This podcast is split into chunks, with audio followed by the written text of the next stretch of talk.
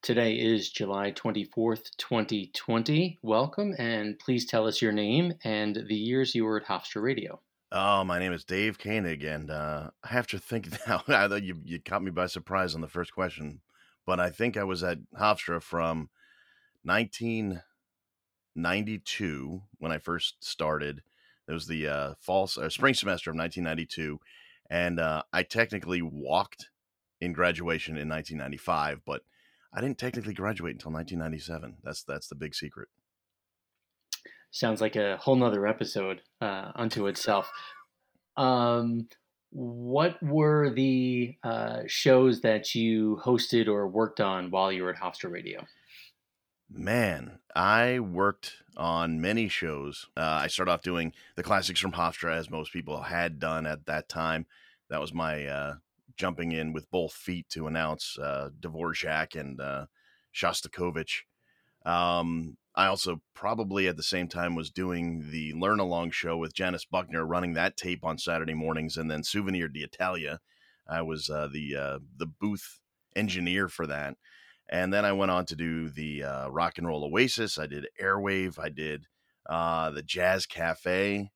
I did a couple of the sports games, and um, man, I, I, probably did several others, and I just can't think of them off the top of my head. Oh, the thing on Anarchy, we did Anarchy on Saturday, uh, Sunday nights. Every once in a while, everybody got to do that every once in a while, which was a lot of fun. Did you ever do anything with the morning show?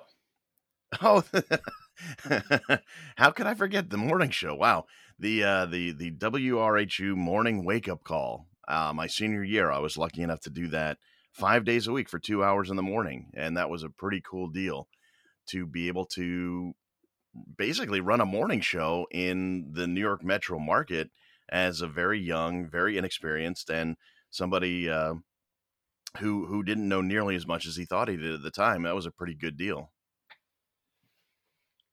Can you list the titles and positions that you had at Hofstra Radio? I yes, um, I held several titles at the uh, radio station. I was a chief announcer at one point. I was recruitment director. I was the uh, PR director. I that may have been it because I was also the host of the morning show, and that kind of took up a lot of time. So I didn't uh, hold any other positions beyond those, but those were enough, I think. So obviously, you did quite a bit at WRHU in your years there. But what first brought you to the station? What piqued your interest? And then when you first got there, do you remember the first time you walked into the office or to the studio? What did it look like? What did it smell like? Maybe who was there? What was your initial impression uh, once you did get to the station? That's a great question. I started my college career at the University of Connecticut, and my first semester of college was the fall semester of 1991. That didn't work out so well. So I transferred to Hofstra thinking that I would go home, commute to Hofstra for the uh, spring semester of 1992, and then just find another college and move away and go to that college. Turns out I got involved in doing several things that made it very exciting to be at Hofstra at the time, and I never left. It was uh, funny how it worked out that way. The first semester I spent there, the spring of 92, I was just getting my feet wet and I'd heard about the radio station. It pumped in, uh, they had that pumping through the campus during the day with the classical music, and I heard people announcing, and I thought, hey, wow, that'd be kind of cool to do. So let me go check that out. So I went down to the radio station, and this is when the radio station was in Memorial in the basement. And I walked into this really uh, alternative looking space where you had tons of stickers all over the place and uh, just students hanging out. And I kind of, you know, sucked it up and, and, and built up the nerve to walk in and find somebody to ask about how do you get involved in the radio station. And my thinking was, well, I'll just open up my voice and they're going to be like, well, let's put you on the air right now. Little did I know there was a little bit more of a process to it. So I walked in and I believe I spoke to Renee Glicker, who I really never met beyond that day, but I knew many people who knew her, so I was aware of her after the fact. but I spoke to her, and I think she may have been the station manager at the time, and she kind of said, "Well, you know, it's it's it, we're winding down the uh, semester, and we don't really have a class right now to get you on the air, but uh, give us your name and number or something like that." And I don't think I ever heard back, and it wasn't until the following fall semester that I was able to sneak my way in and and and get involved, and and I think one of the first people I ever met at the radio station was you, um, in an official capacity hmm. as I was introduced to WRHU, and uh, you you you uh, wrapped me in as quickly as possible, which was awesome. And um, you know, the fact that we shared a class together actually helped a great deal because um, I, I, felt like I knew somebody, even though I was just learning all these new people and all these new faces and all these new names. At least I had sort of an anchor to uh, to, to to latch onto, so that I knew something about what was going on at the radio station.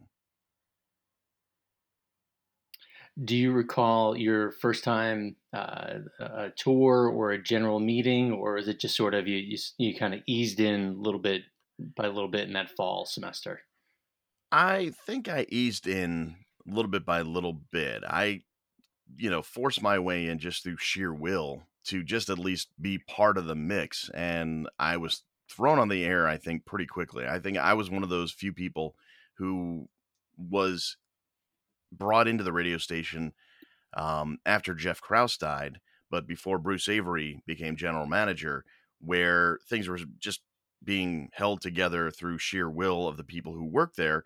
Um, and and I was able to kind of just get myself on the air without a heck of a lot of training. I maybe have done like two uh, apprentice shifts with with some of the DJs there, and uh, found myself on the air doing the classics from Hofstra pretty quickly after that.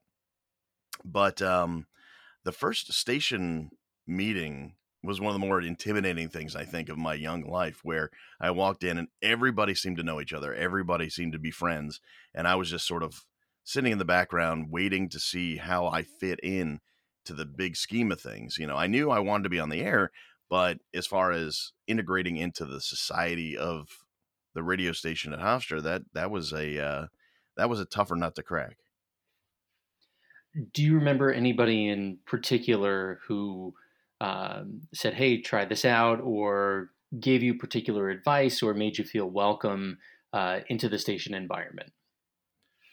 At the time that I walked into the radio station, the leaders were people like you, people like Christy Jasberg, people like Kathy Walsh. I don't know if I should use her actual real name, but that was her on air name. Uh, I remember meeting Denise Haynack, um, and and she and I connected uh, as Mets fans, and several of the other people who were there who over time I, I when I go into a new situation I tend to sort of just lay back and sort of get my eye on the landscape of things. And it felt like there were so many people there who were really connected. But I think that was the nature of that radio station at the time, where people came in and you were maybe didn't fit any anywhere else. So if you didn't, you fit in at the radio station. And I think that's one of the real strengths of what that represented to me and to a lot of other people is that they found their uh, you know, to quote another person who uh, said this a long time ago, you you you found your tribe when you went to the radio station. So, um, you wound up on the air fairly quickly in terms of the normal process, or or as opposed to the normal process, which was uh, months and months and months. Um, do you remember anything from your training, whether it was an announcing class or engineering class, that stood out, or you always found useful? believe it or not, I remember just about everything I learned to this day about what to do when you go into that radio station. I also know that there are several things that I was supposed to know that I never actually did learn. like I can, I can, I can, I can um, uh, cue up a record, like a vinyl record, like nobody's business. But I still don't know how to do an EMS test. I'll be perfectly honest that that never quite worked out in my head how that was supposed to work. Uh, and probably if if uh, the statute of limitations hadn't run down, I probably would have the FCC barking at me right now. But I do know that a lot of what I learned on a technical level on an analog level has helped me out a lot throughout my career, even through the shift to digital, where everything seems to be so different. It was a nice building block for other things in my life, which at the time, obviously, I didn't expect or didn't really fully appreciate. Um, just the idea of what a pot is, and uh, it's not what most people in college might think. Um, how to properly set levels, how to uh, turn on the transmitter. That was a big one. I remember learning how to turn on the transmitter, thinking that was a, an incredible amount of responsibility to hand to somebody who uh, really didn't know anything about anything. And um, so, I mean, that that all stuck with me, and and and still is with me, even though I don't know anybody who works in analog anymore. I still think what I learned was really, really valuable. Do you recall your first time either engineering or announcing on the air? What was that like?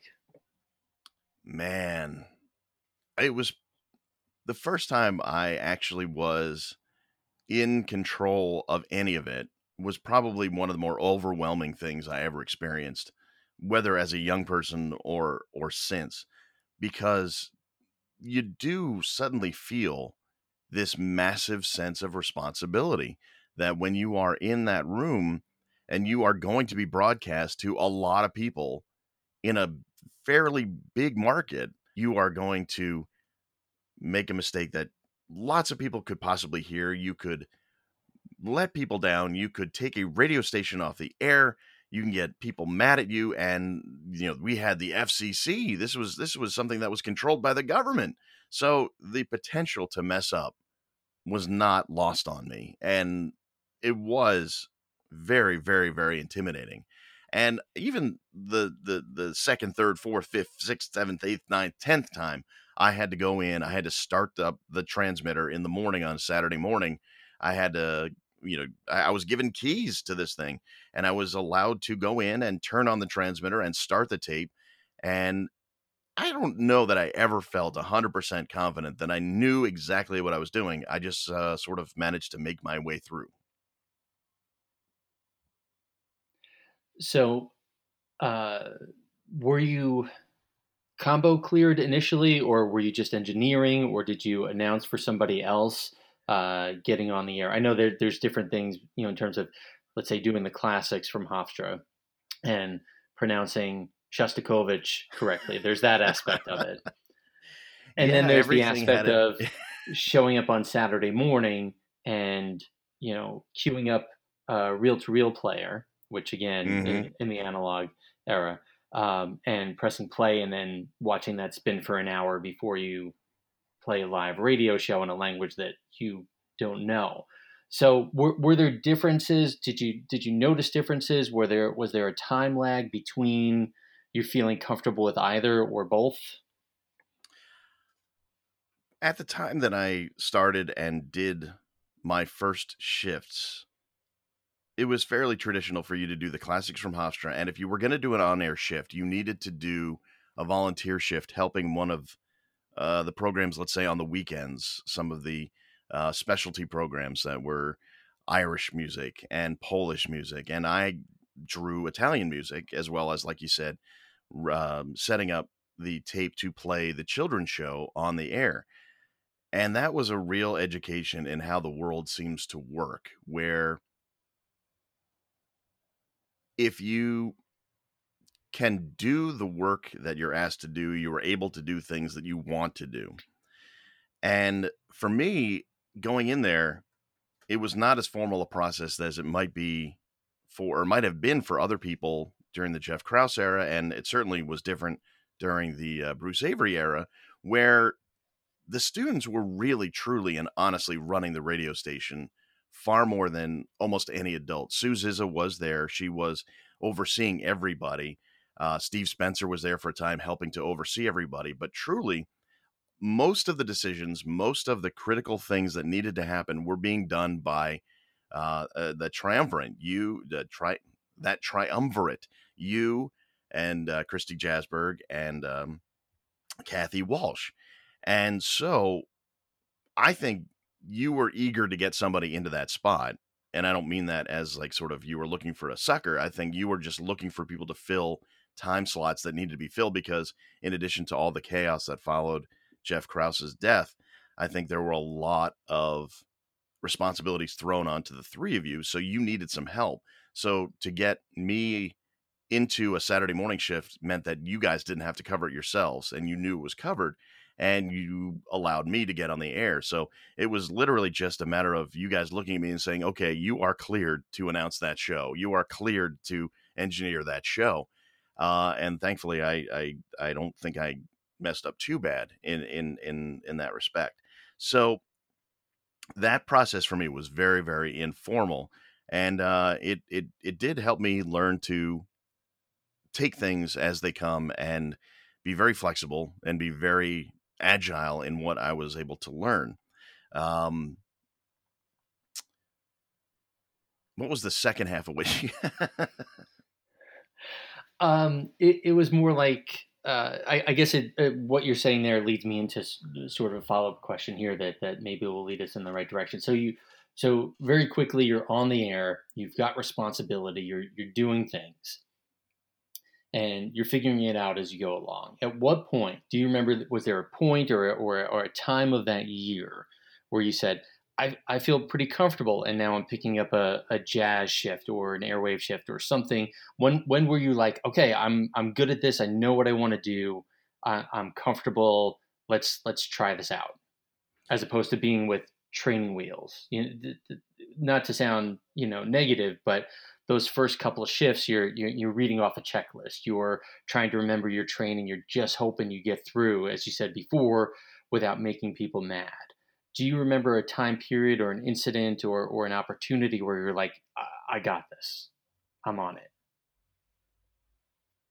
When I stepped into the radio station, my goal was definitely to have a radio show that I was going to make my own, even if it was within the um, format that was presented to me, I was definitely eager to start a radio show that was me. When I finally had the chance to do Rock and Roll Oasis, that was my opportunity. I don't even remember when I was able to finally do that. All I knew is that when I got to the radio station, once they handed me that spot, I was not going to give it up. And I managed to find myself in position to do Wednesday nights from seven to nine, I think it was, or eight to eleven, or whatever the shifts were at the time. And I said, okay, that's that's when I'm going to do me. That's when I'm going to do what I do. And whether or not I was ready or whether or not I knew exactly what I was doing, the confidence and the eagerness and the um just just the just the drive to do this thing took over and I said, "All right, I'm doing this, and if it doesn't work, I, I, didn't even think about it. It doesn't work." And I said, "This is going to be the show, and they're not going to be able to take it away from me." That was sort of my attitude going into it. So I started calling myself Bison Man, which is an old nickname of mine, and uh, I would do that spot as the Rock and Roll Oasis, but I was going to do it in a way that nobody else did, and uh, I decided to create I think this was the first time I was ever on the air on the Rock and Roll Oasis was to create the uh, Amy Fisher rock opera, which was just a series of songs based on the uh, the Amy Fisher story, the Joey Buttafuoco scandal that kind of uh, passed for news back in 1994. So I I wrote a script, I set up all the music, and and I, I just said, okay, I'm gonna I'm gonna make my mark here, and uh, I think the feedback I got on that was what helped me realize, okay, I, I think I think I'm going to stick around here for a little while, um, and and that was me kind of growing into the role, I believe. Do you remember any of the songs that you chose for the rock opera? Oh, there. Well, my favorite one, um, and this ended up being a collaboration with Will Shelley, um the I, I I said that the uh I don't know how I prefaced it, but I ended up playing Jimi Hendrix's The Wind Cries Mary. And so suddenly I the door flies open in the middle of that song and Will Shelley every time Jimi Hendrix sang The Wind Cries Mary, he opened up the microphone and went, "Joe." And that to me was uh, like one of my favorite things that's ever happened that I've done in radio was just the collaborative effort to make that uh, a special thing was was really cool to me. So that was my uh, that that that that was that that was a memorable moment for sure. that is that is fantastic. That is. um, were there other uh, were there other people who were around during your rock show or any other shows that, whether intentional or not, people like you said breezing in or or other shows that you listened to and you went, oh, that's cool. I want to do that, or I'm going to steal that, or I want to borrow that, or were, were there other inspirations or other things that were going on at the station that that you uh, were inspired by? There were things all the time that were inspiring to me at the radio station. One of the first shows I really was aware of and paid attention to as something different was the 10 at 10, which I come to understand is a fairly common format at a lot of radio stations. But we had a guy named Joe Ramore. Am I saying? Wait, no, not Joe Ramore. Oh, Joe, what's his name? Joe Romano.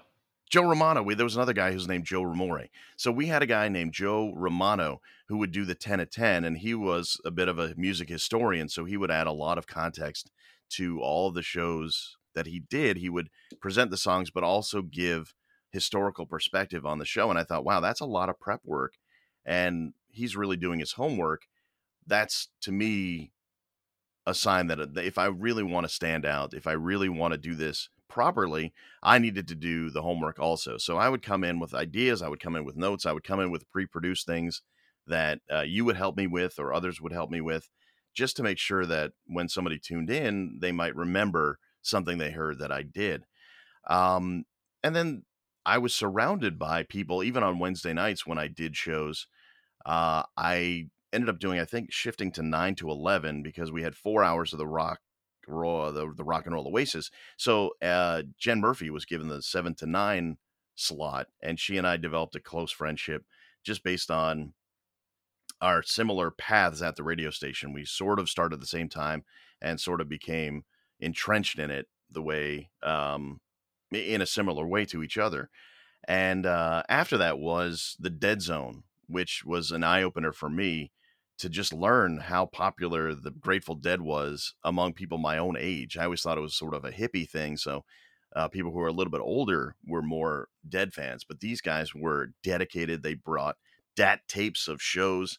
They would play two hour jams of one song. And um, Scott Smolev and uh, Bill Kaplan uh, hosted that, and their whole demeanor was, first of all, intimidating to me because they were very free minded people. And also, they were just really funny. So I enjoyed hearing what they did. I enjoyed seeing how they were um, crafting their show to be unique. And I thought, you know, that's another one that really stands out. And their following was huge.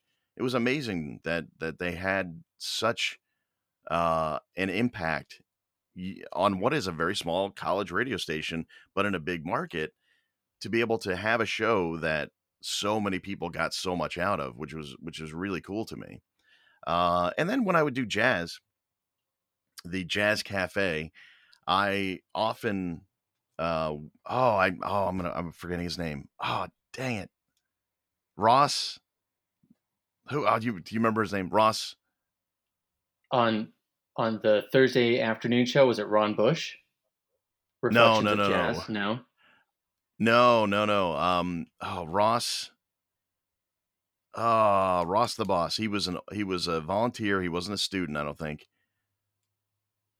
You're gonna have yeah. to cut this out because I'm embarrassed. I don't remember. But okay. Um, one of one of the one of the uh, joys that I had doing the rock show was that I would follow the Jazz Cafe the last shift of the Jazz Cafe would uh, segue into the first shift of the Rock and Roll Oasis. And Judy Vianney was the host on Wednesdays from, I guess, maybe five to seven of the um, Jazz Cafe. And she was just one of the nicest people who who ever lived. So being uh, uh, around her is just, you know, it was a breath of fresh air always. And the nice thing is, I hadn't seen her for like 20 years at least. Uh, and then I did a I did a Zoom show a few weeks ago uh, as an actor, and she was in the audience, which was cool. Uh, she was watching it from Florida, so uh, I got to reconnect with Judy sort of face to face a little bit for uh, just a few moments. But that was super cool, and and the fact that she was supporting um, a very uh, independent stage production slash Zoom production of a play I've done was very very cool. So you kind of answered this before, but I, I, I like to sort of finish up with this thought because now looking back after 20 odd years, you can say this is what this meant to me and, and this is what I got out of it. But when you walked in the door as a transfer student, as, as a relatively new Hofstra student, and, and again, you said some of this before, but can you put your mind back into that place and say, what did you feel like you wanted to get out of this experience? When I walked into WRHU for the first time, my mind was on one thing. I had sort of this career path set out for myself that I wanted to fulfill. It was based on a lot of the broadcasters slash TV people I had admired, people like David Letterman and people like Johnny Carson and others who got their start in radio transitioned to TV and became household names. And that's how I thought it would be done. And I was going to go to the radio station at Hofstra, make my mark there, get a job out of college in radio, and then eventually transition to television. And for me, that was going to be a straight path. I'd be, you know, this this would be all fulfilled the prophecy when, by the time I was 25. Uh, it didn't quite work out that way, but what I can say is that what I learned about what I learned at Hofstra and especially at WRHU was how to truly live and work and be and interact and communicate with other people. So I think I had some of my best moments in life and I had some of my worst moments in life at WRHU. And I think all of them were valuable and I learned how to understand other people who didn't grow up in my town because I kind of came in there as a pretty sheltered kid. And when I walked out, I felt I knew a lot more about different people than I did going into it. And that was incredibly valuable. And, you know, there are the times that I had there that I wasn't proud of, where I was extremely driven, but also distracted. And, you know, I was 20 whatever years old and pretty stupid. So I would do things that I regret going back many, many years. But I think of the things that I was able to do that I that I did enjoy, that I was able to take advantage of, going to the um, the National Association of College Broadcasters convention in Rhode Island, and being able to do the morning show every day with uh, Butch and and and uh, and uh, the hotshot Brian Scott every day for my entire senior year and hosting a lot of different radio shows and learning about new music. So that's where I finally, ultimately, was able to start rounding myself out as a person instead of this singularly thinking person. I suddenly learned that there's more than one path in life for all of us, and that those paths are just as valid as mine and and and should be respected as much as mine. And even if somebody does not want the same things I want, it doesn't take away their interest or desire or um, ability to enjoy the things that I was trying to do on a professional level. If they really enjoyed what they were doing, that's all that mattered. And that's what I try to carry with me moving forward throughout my life, where I really truly try to do the things that I enjoy doing. And if it takes me off of a career path that I wasn't necessarily happy with, then so be it. You know, I think there's more to life than than just the the the idea of going in and and and working and working and working and working and working because uh, that can make you a very dull boy. Dave, I don't know if that answers the question.